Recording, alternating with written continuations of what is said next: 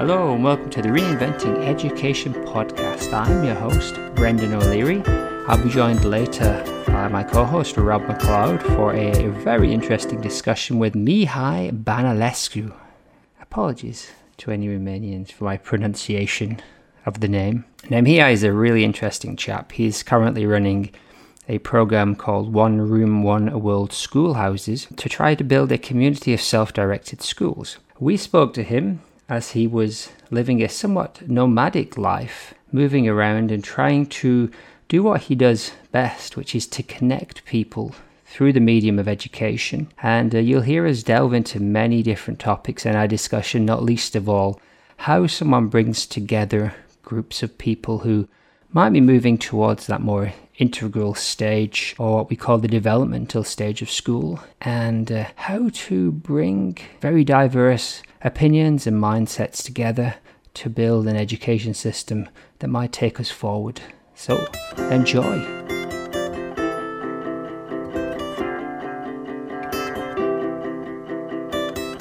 So, Mihai, first of all, introductions. This is Brendan, co host of the Reinventing Education podcast. Hello. Voice sounds very familiar. Hmm. Yeah, I watched a bunch of your videos this week as well. So, um, Cool. like we're old friends already. Well, you, it, Rob said you were the master of starting conversations. I usually just sit in silence until the other person cracks and starts talking. That's a much higher spiritual attainment, actually. anyone, anyone can talk about education, but who can actually sit silently about education? Well, I thought the online meeting, the idea of a weekly drop-in was super cool. I was kind of interested in where you're going with that and how it ties into the stuff on your website, like one room, one world schoolhouse. I think you got the beginnings of a manifesto there. Could you give us a few details, especially on this idea of the one room, one world schoolhouse? I find myself especially delighted whenever I have to answer a question with I don't really know. Like, and it feels like it feels like a small win having been educated to predict and control the shit out of everything. So I think with Oros uh, last October, as I was nomading around Vermont, a new friend basically said, "Hey, would you like to start an unschooling school in my barn?" Thought about it. I was like, "Yeah, but maybe not one school, maybe a hundred schools." And just the idea of Oros was born. And I just kind of sat with it for a while until I got more committed to it a few months ago. I really do want to make a real difference for for families and kids. So so starting schools seems to be the, the thing to do. And then as part of that, investigating what type of school. I always thought I'd kind of start with a Sudbury school model and go from there. But who knows? Maybe somebody else has has figured out a better way to school. So I'm actually really intrigued by the by the Swiss integral school that Rob has told me about. I'm open to new, to new models, but I'm kind of in a research phase of like, okay, so what you know, while also looking at logistics, what kind of schools would I open to? Just going to the Aero conference recently kind of connected me to a bunch of other people who are really passionate about education. So now what I'm kind of doing is just meeting awesome people who are also interested in education. And a lot of times it's like, hey, I'm I don't have my own project. Well, kind of do, but I have some time. Can I help you with anything? So one of the, the main of those people being Karima Kila from the Genius School. So it seems like she's already kind of doing a lot of that I had. So I'm we're still kind of building rapport and figuring out a way that can I help her with her new school directors, you know, the specific needs she has. So Oros might be evolving towards more of an umbrella network. How did the video calls on Meet Asheville fit into it? It was just a really strong calling to start one when I met Dan Rudolph. We met at a Buddhist monastery in Vermont and we met online afterwards. And it was such an easy click. And he had already helped to organize a large online conference with ecoversities called Reimagining Education. And a lot of the people who come on Mondays have heard about it through him, which is why they're from South Africa and India and you know Latin America. I think the biggest thing that I can do, and this is what Karima says, is, is I'm kind of a pollinator. Like I love to dabble in ideas and relationships and help connect people with either other people or with the ideas that didn't even know they were looking for. And at some point, I may I may go back to starting brick and mortar schools, but who knows? Hope I answered your question. Yeah, it's- yeah, no, it's great. So the the idea initially of the unschool in the barn has kind of become more of a like an abstract concept and an umbrella. And do you envision there being like literally a hundred of these schools dotted around. Like the Genius School seems, I watched a couple of your vids, as I said, it seems a really cool idea. Is this kind of, you're imagining these little bubbles or pockets all around the States or around the world? Yeah. So I guess, I guess you got to start with either one room or one world, right? And I think I'm starting with one world because it, it became really clear to me that I don't want to start just one school. It's actually kind of ironic because I'm, I'm in the middle of a, of an interview process with a, a school from Maine that's been run by parents for 50 years and now is looking to hire their first director as they're transitioning from parent run to parent supported. So, in my best part of my interview, I was like, you guys want to be the leader of New England schools community. I think if they're looking for a slightly bigger vision that can encompass mine, then it makes it makes sense for me to work there. If not, kind of doesn't because I want to go to I want to meet people I want to support in such a way, and that seems more important than starting the next brick and mortar school right at this moment. There is part of me that has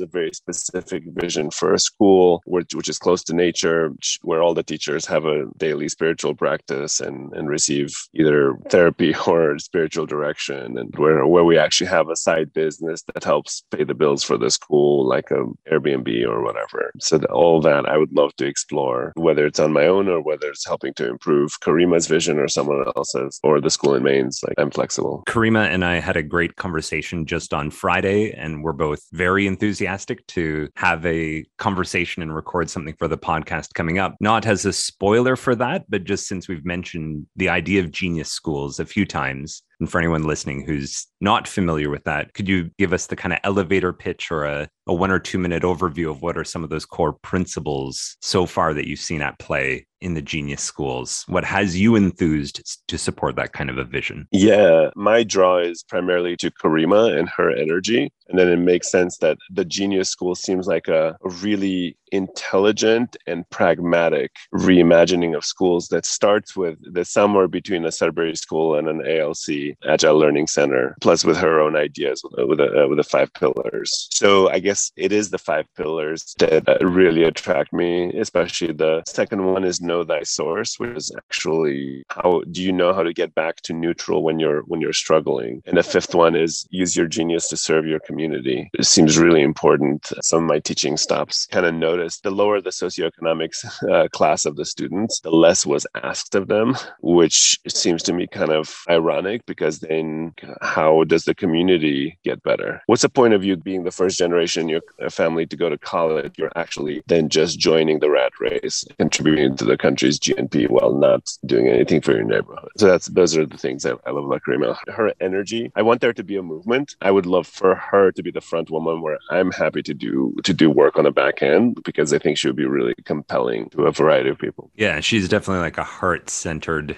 compelling and authentic person. Like as soon as you meet her, it's like, oh yeah, you can tell this person has integrity and has legit vision and is coming from like a very a very big hearted yet clear and direct kind of place. So one of the things that I wanted to touch in, and one of the reasons like that I've or complimented about you to Brendan was you're one of the first people that I've seen in this kind of progressive, post progressive education circle that's coming at it with a focus on culture, connection, community, as you said, you know, being a pollinator. And I don't know if you see it that way, but for myself, you know, when I talk with Brendan, we're often talking about systems or practices. You know, when we're talking about other people, there's, you know, it's sort of like, well, what do we do now? What's this approach? What's that approach? And the thing that I found really fascinating about the weekly calls, you know, just the connections I've had with you so far, you're the one who's bringing the, for me, a big blind spot, that piece to the table of like, oh, you're not alone.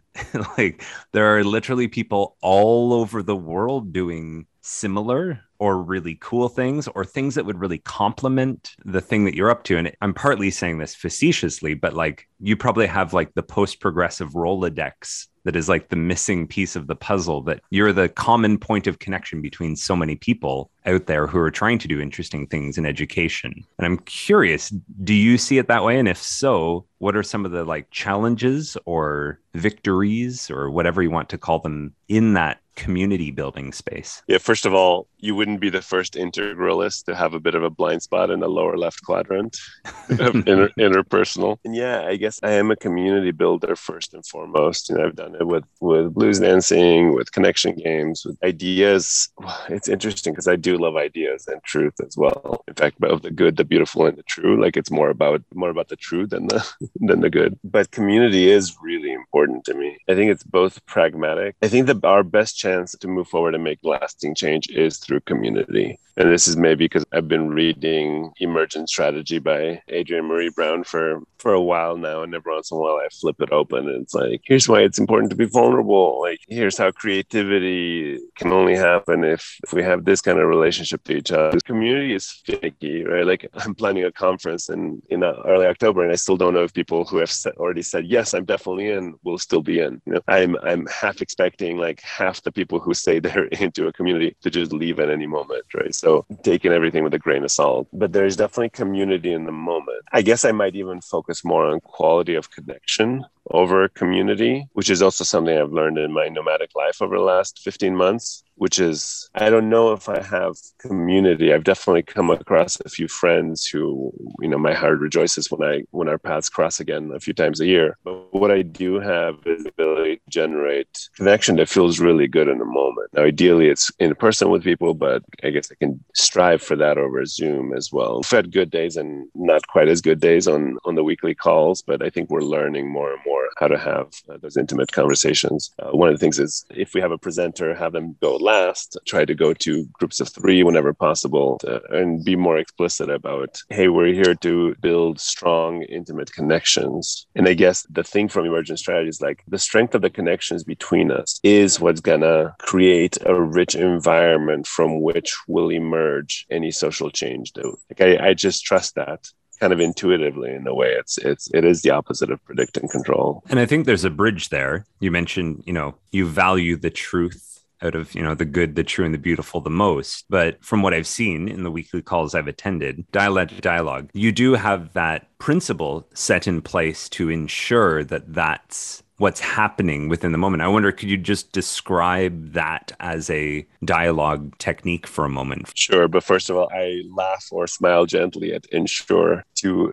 re- request or uh, to uh, try to facilitate. So dialogic dialogue is actually goes really well with the integral practice of circling that uh, and authentic relating that I've been deeply involved with for 11 years, which is are you willing to be changed and impacted by the conversation you're having? The difference being that circling is kind of the focus, the inner world of one person, as the three of us might dive in. Like, what's what's it like to be Rob? Like, really, like sad. Like, what does sad mean to you, and what does it mean to me? What those are the kind of the conversations of circling. Dialogic dialogue, the, the way that it makes sense to me is circling an idea. So actually, like taking the same kind of vulnerable approach to death. What is does it mean be in touch with death? And as I'm saying that, I'm actually not going through my my list of already existing ideas about death, but I'm actually willing to to say, first of all, what's alive for me in this moment, and then to really listen to what each of you would might say about death and learn something new. It, it, it seems almost too trite to just say learn something new. It's not about that. It's it's actually about having an I thou relationship, being in a space where there's almost like a pre-existing relationship, a little bit of uh, of namaste, you know, between us, and when I actually relax and surrender into that space, there is a deeper kind of knowing can arise out of it. And that knowing is often really surprising. So, in a sense, it's not even a conversation between me and Rob. It's a conversation between my small self, which I need to connect to with intellect because that small self is going to do things in the world, and the larger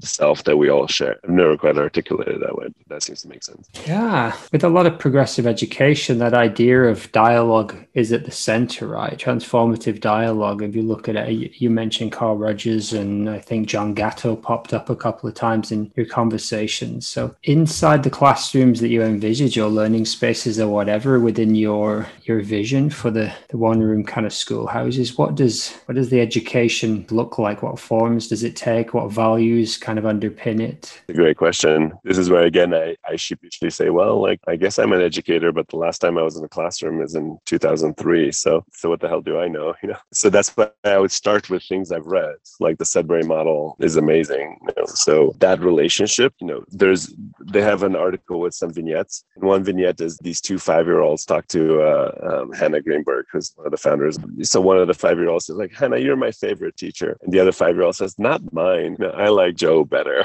And Hanna is just geeking out on how awesome it is that a five year old can actually just tell her, You're not my favorite. You know. So there's definitely a give and take. Maybe actually even some of that same I thou relationship that can actually be shared between adults and children as well. And I'm not sure if I thou is strange to most people. Like basically briefly, like Martin Buber says that we start the world either from an I it complex word or an I thou complex world. And, and the key thing is that the I in I it is really different from the I in I thou in I it, it's kind of a cold, mechanical, transactional uh, world, which is, you know, sometimes you just have to go go to Starbucks and get a coffee. You're probably not not necessarily going to have I thou relationship with your barista, but it's not necessarily wrong. But there's something that's available with I thou relationships, which is besides feeling good, it also connects us to this deeper knowing that I was speaking of. A lot of it is so what my my mentor Brenda, who's who ran a Sudbury school for 18 years, keeps saying is how much she learned from the kids how there was another five year old, apparently the genius age is five years old, who went to her and said, like, when you get angry, I'm scared. And Brenda had to kind of like learn and readjust how she was, you know, from the gift of that five year old actually talking back. So I guess what's the relationship like is the opposite of the broadcasting relationship that we have. Maybe that's too much of a of a strawman argument for what happens in classrooms. And I know you, you two are both teachers, and I'm sure you don't do just broadcasting, right? But there's some so much broadcasting kind of built in to the structure of the school. Whereas what I'm looking for is like, how can I listen? Like, and I'm not. It's not like I'm actually great at listening. And I'm like my whole life I've been much more of a much more of a talker. It's, it's perhaps becoming obvious stuff, but actually like listening way more. And then from there, contributing. It's actually maybe the model that I'm actually using. I've been receiving spiritual direction from a couple of, people, and I find spiritual direction to be so, so different from life coaching. And it's really, really humble and it's really kind of deep and sometimes it's fearless and like putting a mirror in front of me. Almost matter of fact and simple. So maybe i imagine that that kind of a relationship with between teachers and children which is why i would really love the teachers at the schools that i imagine to have to have that rich inner spiritual life that you can be there and you can kind of like be with this young person's soul and see what it needs. From a place where i the teacher am fully alive happy with myself connected to god and from that place like i would trust myself to just just be with kids in whatever way feels right in the moment which is again is the carl rogers approach of just be congruent bring unconditional positive regard. I'm really interested i'm going to play devil's advocate here a little bit i find there's often uh, concerns pop up from people when the word spiritual gets thrown around in an educational context most often because people have a handful of really bad examples of religious education that have produced fundamentalists or horribly abusive stories and these sorts of things. In general, in the circles you're with, when you mention a spiritual component, which obviously is not something I've seen in any national curriculum document from the like 28 countries or so's that I've looked through curriculum documents from. I haven't seen spiritual show up outside of like a, a history curriculum when talking about specific events. Bringing in this idea of spirituality, I guess, first of all, defining terms is important. So I'm just putting myself in the shoes of anyone listening to this and being like, well, spiritual can mean anything from like just something bigger than yourself to like total woohoo to like total dogma. When you're discussing spirituality and education, what's sort of your definition of it? And what do you see as some of the gifts it can bring to education that its absence is creating problems. Again, when you say that it's important to define things like, like, is it? like maybe it is i guess if we're to have conversation it, it can be useful i think i alternate between wanting to just hide the whole spirituality thing and, and just be like Mm, whatever we'll just be silent now. And just to reclaim him like why do religious fundamentalists get to claim religion? Like that's not cool. Like how does one deal with people's trauma especially when you haven't met those people yet? I think a lot of times basics of starting community. Some somebody once asked me like so how do you start community? I was like okay how do i start? Well i try to be a really loud version of who i really am And after all the people who don't like that run away, I invite the rest to join me. So I think polarizing people, you know, I'm not trying to save everyone and create a school that's good for everyone. I'm trying, I'm just, I just want to have a model. I want to create something that works and that is sustainable in both financially and I guess purpose wise. Speaking about spirituality is uh, important and how do i speak about it? It's i'm still learning but it's it's probably kind of like a koan where it doesn't really matter what i say it matters like where i say it from. And that's also why i really love high bandwidth media like video conference if possible because i'm sure that it comes across a lot more in something like this than if i were to write it or who knows maybe some people are really good writers uh, but for me speaking my truth i think has more of a chance to actually transmit the thing that i mean by spirituality which again maybe goes back to is it important to define it? I don't know. What if i what if i transmit it instead of defining it? Does that work? That works. It also points to something that a good friend of mine lenny who brendan knows well um, he often says which is just our culture in general lacks much spiritual intelligence. We don't have a lot of spiritual skills in the culture. So hence we can misconstrue what people mean and, and those sorts of things. So I just wanted to check in with you on that. You've mentioned in passing the conference once or twice now. You and I were starting to discuss it a little bit the other day when we had a call together. I'm curious if you could share like sort of some of the visions of this because we'll this episode will come out before the conference not necessarily using it as like a, a sales pitch but the things you were discussing and the challenges that you were facing trying to present what you wanted to present were interesting because I haven't heard them from other conference presenters at this point. Because I know you said you were leery of even using the word conference, is that that implies yeah the kind of download traditional dumping or the idea that you come to it to get something specific, these sorts of things. Yeah. So I'm pretty sure I'm not going to call it a conference anymore.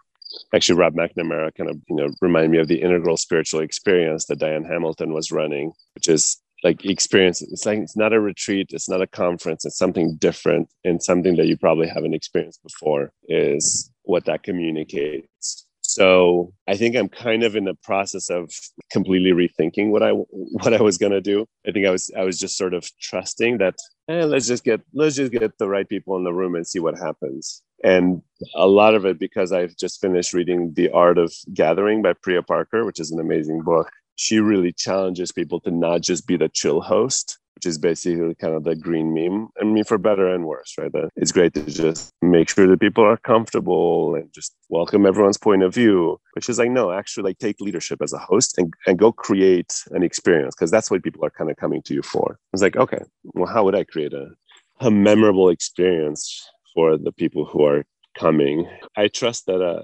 actually doing that is more aligned with my gifts and who I who I really am. And I, I can't say a lot, a lot about it other than it will require more of myself and of participants. That's for sure. I'll have to take more risks. I'm excited to do that. I would love to do that by actually sitting down with my uh, with my partner Dan Rudolph, who just went into a, a Vision Quest in Vermont, so he won't be available for a week or so. Um, so until then, I'm kind of left with this uh, sweet task of trying to promote something that I don't know exactly what it is, you know. but maybe that's not so bad. Actually, maybe that in and of itself will attract the right kind of people, right? It's the way um, you know you you talk about the three kinds of relationships for the three value systems of of uh, uh, master apprentice coach, Olympic coach, Olympic athlete, and counselor client. And when I actually checked in with Rob McNamara, kind of a kind of deep integralist about the about how he handles things with his clients, he's like, yeah, but there's another one for me where we just don't even really know how to solve the problem and we just sit with it together for a while and just trust that something will happen that creates value so i'm like yeah that's that's like a, a deeper a deeper cut in an unconference perhaps is where we really don't know I'll keep having conversations with people who are interesting. in like, yeah, what what would be what would be the thing? Very vague answer, you know, but I've been I've been learning to enjoy vagueness a lot more. It's a very specific vagueness though, you know, specific questions.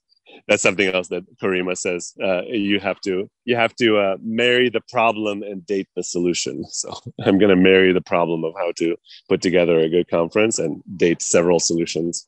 You use the word coddywampling on your website is that your word?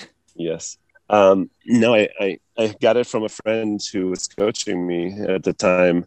It is it is a thing. I was actually just watching a, a YouTube video of a woman a woman a coach who's uh, who's been doing it. You can actually Google Kariwampo and you'll see a few things. Basically, from unpredicting your life to traveling purposefully but without a set destination. So it starts with not knowing where I'm going to sleep tonight, which I don't, but it, it goes beyond that too. Like, am I willing to just live in the world and not um, beyond predict and control? Could you tell me a little bit about your nomadic, your current nomadic journey and how it maybe fits into some of the other things we're talking about? Yeah. And the, the funny thing is that I can, I have, I have a day to share that wasn't so great. You know, yesterday last night I, I just stayed in some parking lot and my puppy is very active so yeah last night it was too hot so it was too hot to have the windows closed. And with the windows open i was bitten by mosquitoes and such something fierce and so i had i sprayed myself with bug spray i don't know like 10 different times throughout the night as i was waking up and got like maybe less than half the time actually got sleep and then i wake up in the morning and it's like oh and things are great you know so i guess a lot of the kariwamping life for me has just been getting comfortable with discomfort and because that's the case, I have so much more freedom and choice. And a lot of it is also deciding where to go next. You know, so I was really comfortable in Asheville. I was just making a lot of friends. Asheville, North Carolina feels like my new home, which is why I'm having the conference there. But I felt really called to see a friend in Virginia and now to possibly go towards Maine and along the way i learned about this intentional quaker intentional village in new york which is where i'm headed to this morning. I'm going to go sit in quaker wor- worship and then meet these people who are building a, an intentional community. So i'm just going to check it out.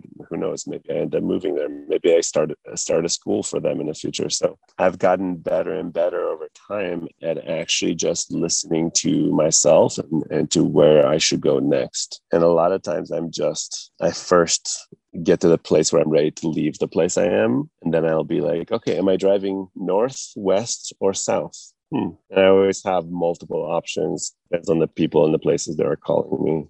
I think it, maybe it does go back to that the same thing of going beyond predict and control in my own life, which somehow magically does work with this idea of how can we have education that goes beyond predict and control. Um, and actually not just goes beyond, but includes and transcends uh, predict and control. Yeah. Does it? Does anything or does all of what you're doing translate into the quote unquote classroom of your school vision? Yeah, I you know one of the ways that my that uh, vision that you probably read in the manifesto is changing is I'm not sure that I would use the word schools anymore. The school I'm that's been around for 50 years as an actual school in Maine, they just changed to being a learning center, the agile learning centers. So like I don't know, school learning center, is it a classroom? Is a classroom just the, the open sky? Yeah. So I guess what I'm doing is translating to the questioning of the existing contexts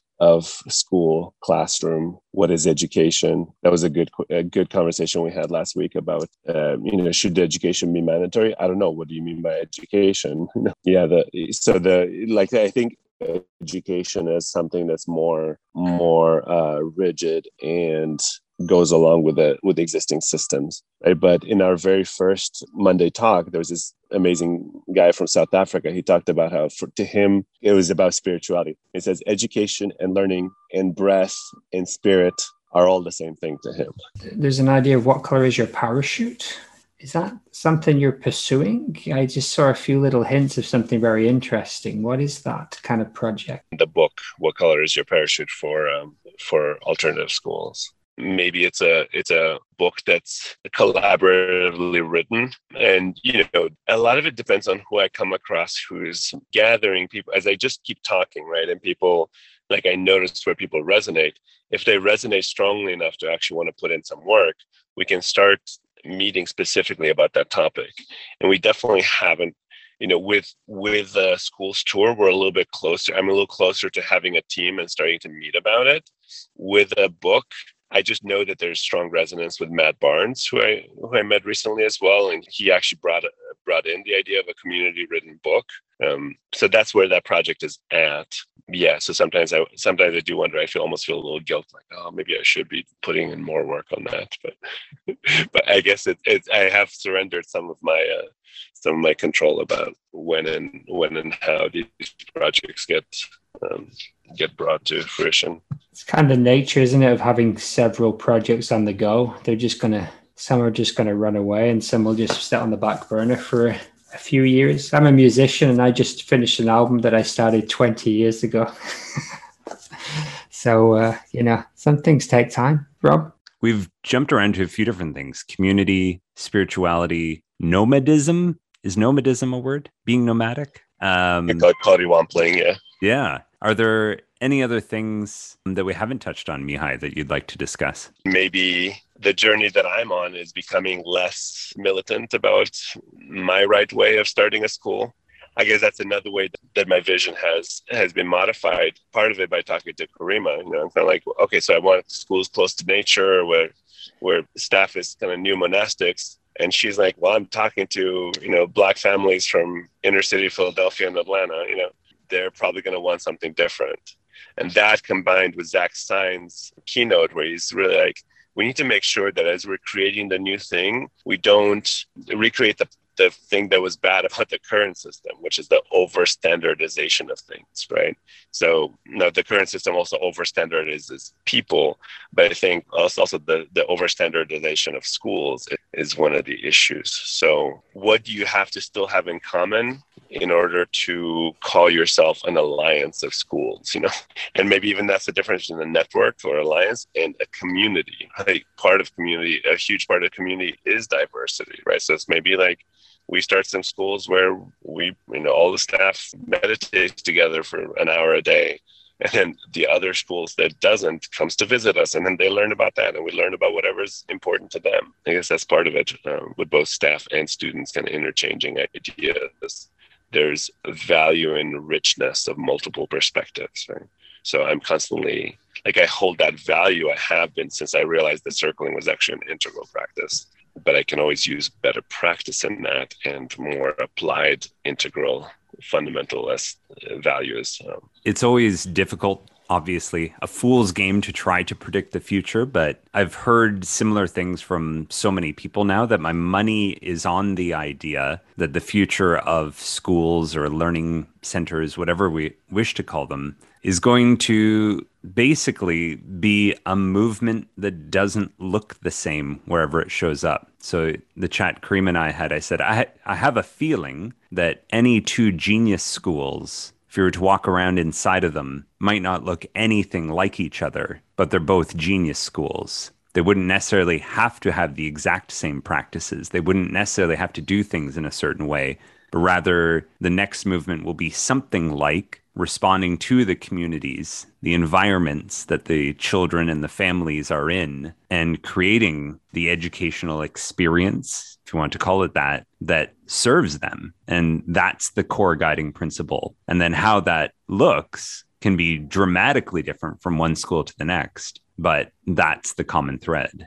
yeah and then you run into juicy juicy questions such as i had my my best friend from romania from childhood just posted on facebook when i shared my vision and he he sent me this series of like searing like amazingly like pointed questions. And one of them was like so you say you want to serve the community. What if the community has prejudice built in to it you know? Like what a great question. I have no fucking idea. How do we it's a, it's almost like that what's the prime directive in star trek right? Like do not do not mess with uh with a culture that you encounter that's that's not as developed as you as you are. And at the same time how can it how can they be part of like if they're racist how can they be part of our collective i don't know uncomfortable conversations open koan like you know way, ways of being with each other dialogic dialogue but then they have to actually accept dialogic dialogue as a value which is still maybe it's possible. Maybe maybe the world is evolving more towards that. I guess the the question that i'm going to throw in here with two minutes left is probably ill-advised but what are the barriers that are stopping us from moving in the direction that you're kind of proposing and the idea that underpins the genius schools and the one world kind of idea? Um lack of enlightenment basically i think if everyone if everyone can just uh just receive basically i mean i mean i'm joking but not exactly you know. It's it's the inner life you know. It's we're the ones who are stopping ourselves you know. Actually it'd be really easy. I like how John Gatto says that it would, it would cost so little to provide an amazing education for every American child that it'll never happen because everyone has it's such a huge jobs project and everyone has so much financial interest in things staying the, the way they are that's why it's kind of like well what do i what can i do? It's it's working on my own inner like how terrible would it be if i started a bunch of schools but i wasn't clean in my own inner life you know? And i think that pro- that probably still happens where there's you know there's a lot of people who are starting things and uh, you know education groups etc and i some of them i resonate with and trust where they're coming from on the inside some of them i don't. How can we support each other and actually listening to our inner teacher, like the Quakers say, not being out of touch with that inner teacher, which generally does come when you have a little bit of spaciousness in your life, when you're hanging around nature, when you go to some kind of church or spiritual direction. I think those are all things that can help us find that part inside of us that will then guide us maybe the second thing is what Zach Stein talks about, like the 13 social miracles, like debt jubilee, things like that, that will actually make it easier for parents to be more involved in their in their children's learning. So kind of the social the social background that makes it possible because it's really hard to make change when you're working two jobs and so on. Well, thank you very much for that conversation. Really enjoyed it, learned a lot. I'll reflect on it and see what changes. If you're yes, is there a way that either of you have been changed by this conversation? We'll see. yeah, I uh, I like that you are embodying the not knowing part. You know, especially even in an interview, there's typically the thing of you ask a question, and most people have a fully fleshed out answer, but I like that vulnerability of not knowing some things, still sorting some things out. I almost just want to rip the audio from this for your conference and use that as the advertisement because I've never heard an advertisement where it's not trying to be as crystal clear as humanly possible. It's it's it's refreshing to hear some of this. I wouldn't have time for it from everybody all the time always, but it's refreshing to have this brought in as a balance of like, no, no, some of this stuff isn't sorted out yet. I'm I'm appreciating that from this call. Yeah, and for me it was when I you know playfully questioned uh, like, do you need to define things? And I actually went to transmitting like, oh, that that felt like my job is to transmit things, you know and and it feels like I like I've actually done a decent job of that on this on this call. I know that it's late Japan time, Mihai. I know you said you are a morning person, but I'm sorry after a night of mosquitoes that you had to hop in here right after that. That's perfect. And it's now prime go get out and play in between the rain in Belgium time with my son. He's up from his nap. So sounds good. It's been a, it's been a pleasure to meet you, Brendan, and, and what a what a lovely conversation. What a, what a yeah. dialogue. Thank you very much. Take care. And I hope to speak to you again. Chat with both of you soon. See ya. Good night and good day.